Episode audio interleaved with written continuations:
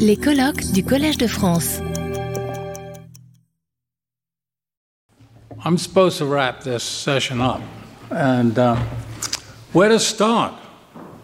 I mean, uh, well, in one way, it's, uh, it's obvious because, like everybody else, I need to begin my brief uh, retrospect of these fascinating proceedings of the last two days by thanking the Collège de France and uh, Professor Hublin for making it possible for us all to be here in, in honor of Yves Coppens.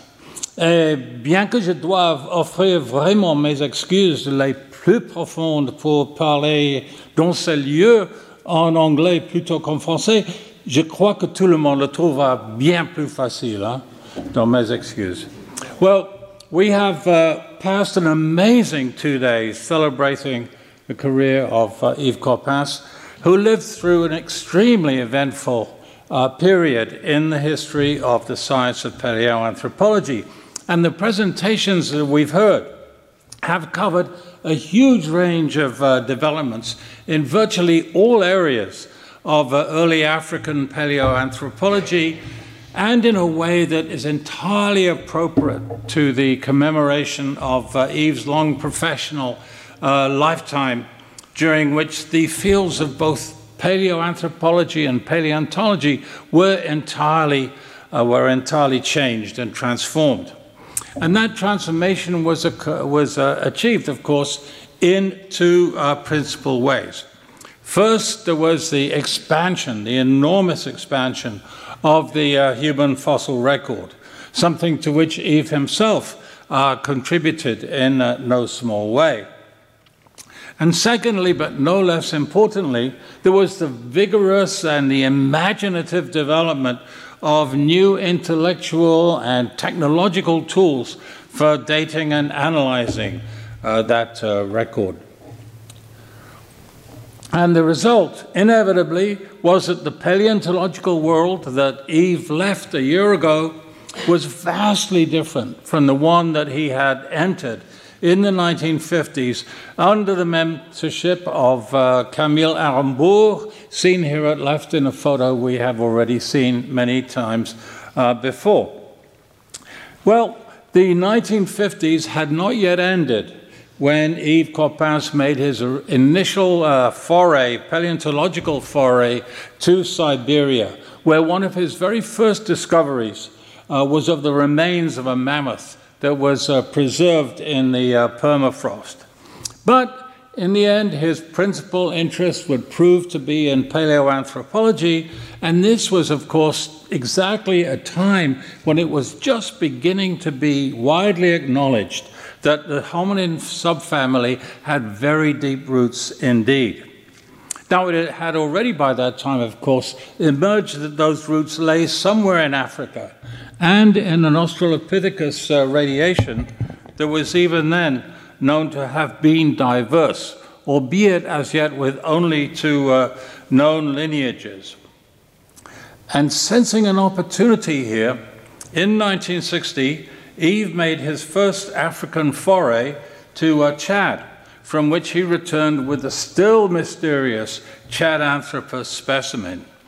And then, uh, subsequently, of course, Chad would produce the Sahelanthropus and the Australopithecus bahrelghazali uh, fossils that Michel uh, Brunet spoke about uh, earlier in the conference, and that between them greatly expanded the distribution of the hominin subfamily, both in time and in space.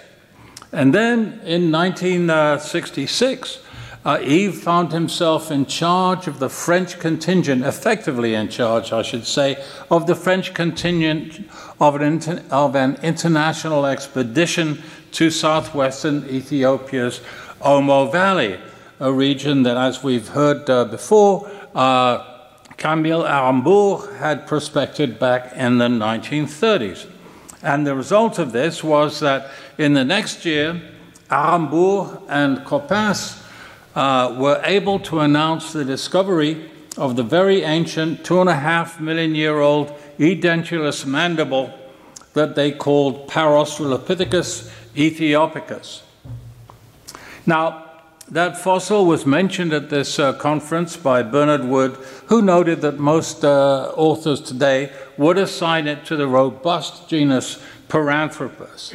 And although it is a pretty inscrutable specimen, as you can see, even from this rotten cast, um, many people still find the species epithet uh, Ethiopicus heuristically uh, useful in allowing us to distinguish the early Paranthropus forms that are best exemplified by the black skull from West Turkana from the later, uh, more familiar forms of uh, uh ascribed to uh, Paranthropus boisei.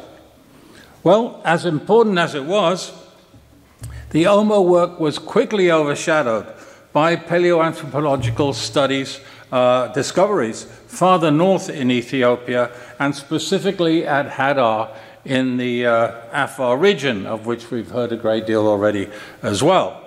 And yesterday, uh, Don Johanson eloquently described how he was introduced to Hadar by the, uh, by the uh, geologist uh, Maurice Taïeb in 1972, and how the first hominin knee joint was found there in the next year, and how he discovered the Lucy skeleton in 1974.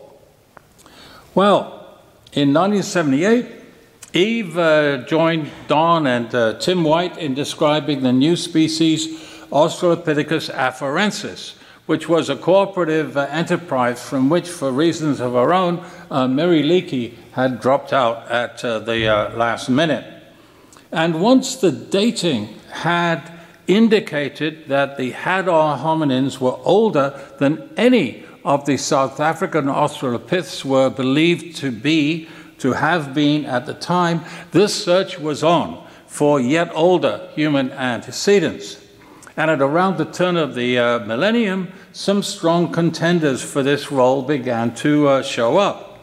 These included Michel Brunet's uh, Sahelanthropus, uh, described in 2002, and the six million year old Kenyan Orrorin uh, tugenensis that Brigitte Senut and Martin Pickford had described the uh, year before. But even those very early forms must obviously have had their own antecedents. And looking yet further back, Brigitte devoted her talk at this conference to reviewing the distribution of the latest uh, Miocene hominoids in Africa and uh, beyond. And while in doing this, she implicitly rejected the attractive but flawed East Side story that uh, Yves had um, espoused back in the 1990s, uh, although he rejected it uh, quite rapidly and, and broad mindedly as uh, soon as the evidence uh, showed otherwise. Um, uh, but she, but Brigitte actually, excuse me, did raise significant questions uh, about the relationship uh, between the spread of miombo woodlands across Africa and the adoption, adoption of bipedality, which has, of course, emerged as the uh, foundational adaptation of the hominins. And Brigitte thereby raised the very important and very, by now, very pervasive theme of environmental change and its relationship to both evolving ecosystems and to biotic interactions. And that significant topic was also taken up early in this conference by Jean Renaud Boisserie, who, revi- who rev- reviewed the very uh, significant potential effects on hominin evolution of external environmental shifts. And the evidence that he cited makes it pretty clear that hominids would never have evolved as they did had it not been for the dramatic environmental changes that uh, where we see most clearly reflected in the faunal turnovers of the late Pliocene and the early Pleistocene. Uh, a similar awareness of uh, environment, I think, also underwrote the contribution of Stephanie Melillo, who emphasized how crucial shoulder anatomy had been uh, to, to creatures living between the trees and terra firma, as the early hominids did, and who pointed to the potential of new digital technologies for inferring structure from function as uh, the re- relevant uh, fossil record uh, finally begins uh, to expand. Well, as uh, applied to early hominins, themes and techniques like these ones closely mirror the ways in which the field of paleoanthropology as a whole has moved since uh, Yves Coppens' early days, and they naturally raise the question of both the identities and the adaptations of the hominin actors on the vigorously changing African Pleistocene ecological stage.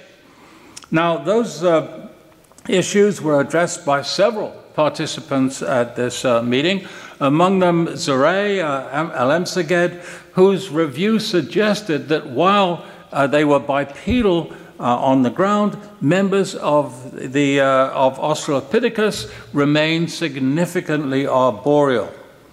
And uh, uh, more controversially, of course, then he saw, he, he, he began interpreting the genus Australopithecus as relatively unspeciose, and he concluded that the Australopiths had at least incipiently possessed some of the behavioral slash developmental attributes that we recognize among humans today, which is an observation that implicitly situates the uh, origin of our genus Homo somewhere within the Australopith clade.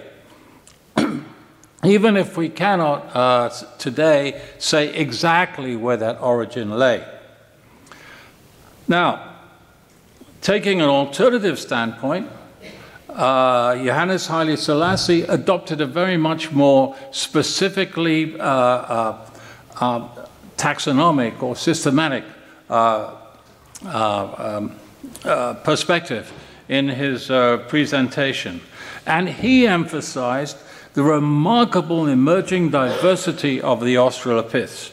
Uh, a diversity that actually suggests that the characteristic of the clade was the vigorous uh, exploration of the potential, the new potential that was uh, that existed in uh, the new and the unprecedented adaptive style that these uh, uh, early hominids had. And he illustrated that diversity very effectively and dramatically from the Ethiopian record by demonstrating the, the presence of as many as three different and distinctive hominin species at the Woranso Mille sites, even as the Nibai Hadar uh, boasted only one species uh, pointing to yet another uh, set of issues that need to be addressed. At the other end of the African continent, long, oh, here, I'm sorry, here's the, here's the, um, the uh, Woranso Mille and the, uh, and, and, and the Hadar forms. Um, at the other end of the, of the uh, African continent, uh, Laurent Bruxelles uh, reported on his recent redatings of the South African Australopiths, most notably the Sterkfontein uh, member 2 uh, Australopithecus uh, prometheus littlefoot fossil that we see here. And uh,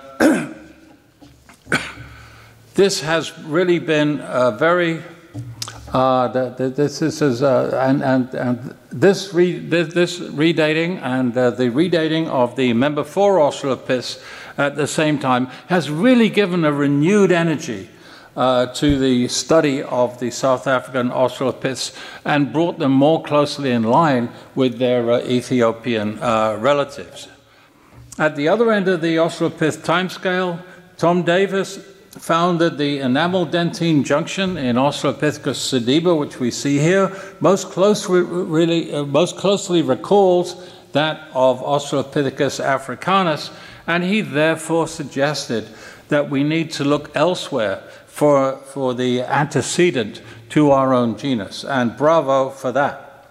Um, in her turn, Emily uh, Beaudet um, echoed Johannes Haile Selassie's concerns by raising the very important issue of the diversity present in the by now very extensive South African Australopithecus sample, a sample that expanded almost out of recognition uh, during uh, Yves Coppens' uh, professional lifetime. And properly characterizing that diversity is, of course, a very key task because it will always remain true that unless we know who the actors are, we will never understand the play. Well, returning to Eastern Africa, in his presentation, Martin Pickford introduced the newly discovered Orrorin praegens, a Kenyan hominin some 5 to 4.5 uh, million years old, and he presented it not only as a putative descendant of the plausibly bipedal uh, hominin Orrorin tugenensis, but also, despite its early date, as a potential direct ancestor for our own genus Homo. Now, this matter of the ancestry of uh, the genus Homo has become a very hot issue of late, as you all know. And as such, it was uh, also addressed either directly or indirectly by several other contributors to this conference. Uh, Jose, uh, Jose uh, Braga, for example, described new evidence from South Africa that suggests that we might recognize the Paranthropus slash Homo clade, while noting at the same time that we need much better developmental information to substantiate propositions like this. But provisionally, at least, this notion fits very well with the demonstration by Jose and his colleagues that developmental, uh, developmental differences existed between Kromdraai Drimolen, uh, Paranthropus, and the juvenile Australopithecus africanus type specimen from Taung. And this very important conclusion should also, I should make, mention, have the advantage of helping to resolve that annoying Praeanthropus issue uh, that somehow refuses to go away. Um, in his turn, Clément Zanolli considered not only the African origins of the uh, genus Homo, but also uh, early uh, Homo fossils uh, or, or early fossils identified as Homo from outside that continent. And he argued that we need new and better ways of, distinguish early, of distinguishing early members of Homo from other ancient hominins. And that, of course, is something that we will never be able to do as long as we are stuck with the old Australopithecus versus Homo um, uh, uh, dichotomy. The, uh, the, when, when, trying to decide what something is from the early Pleistocene, the, uh, the, the, the, the, the, algorithm is, seems to be, uh, well, it's not Australopithecus, so it must be Homo. Or it's Homo, not Homo, so it must be Australopithecus. And... All right. Um, before I was so rudely interrupted, I was complaining about this uh, dichotomy between Australopithecus and Homo, which does need to be uh, an, an, issue that's, that's resolved, that has to be loosened up before we will make any sense of this early stuff. Um, in their turn, Fred Spoor and uh, Hester Hanegraef found very good reason for seeing evidence of diversity and by implication of morphological specialization as a clear signal in the early hominin record. And specifically, they noted that taxonomic diversity and more complex evolutionary patterns stretched well back into the Middle Pleistocene. And that diversity is becoming an ever more evident reality, as we see here in the fact that throughout hominin evolution, as you can see, um, several different lineages have typically coexisted at any one point in time. We have been grievously misled by the extraordinary, unusual situation that we are, we Homo sapiens, are the only hominid in the uh, world uh, today. And diversity and the recognition of diversity, I think, is perhaps the feature that most clearly distinguishes our modern appreciation of the hominin fossil record from the linear views that tended to prevail back when Yves Coppens got started in paleoanthropology.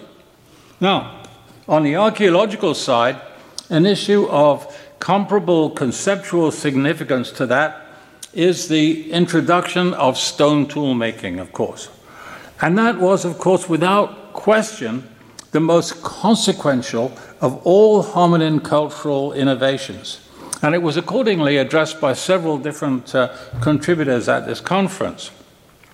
Now, to put this in context, when Yves Coppens went into paleoanthropology, Louis Leakey had just convinced a lot of his colleagues that tool making was the uh, hallmark of our own genus Homo. And that, of course, was a notion that, with the benefit of hindsight, we can see was fatally misleading.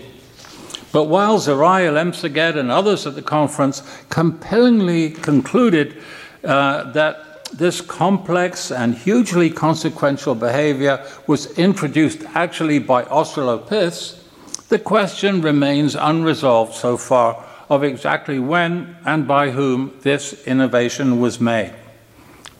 A debate continues, for example, over the complex and unusual phenomena from uh, uh, and Dikika. And those ongoing interpretive uh, issues were discussed in some detail, not only by Zerai, but also by uh, Shannon McPherron and Helen Roche. And by putting everything together, it's becoming pretty clear by now that a lot more was going on in the origin of stone tool making than we are yet able to fully uh, perceive. And then subsequently, of course, as Sandrine Prat uh, very elegantly observed, there are many candidates for the makers of early Oldowan stone tool assemblages, which clearly makes it imperative to sort out um, who was or who was not making stone tools in Africa at around the turn of the Pleistocene. Now, very much later in time, we have the very unusual phenomenon of Homo naledi, an extraordinary phenomenon uh, that uh, nobody could have predicted. And it has recently, as we've just heard, acquired a rather uh, bizarre and unusual archaeological uh, association.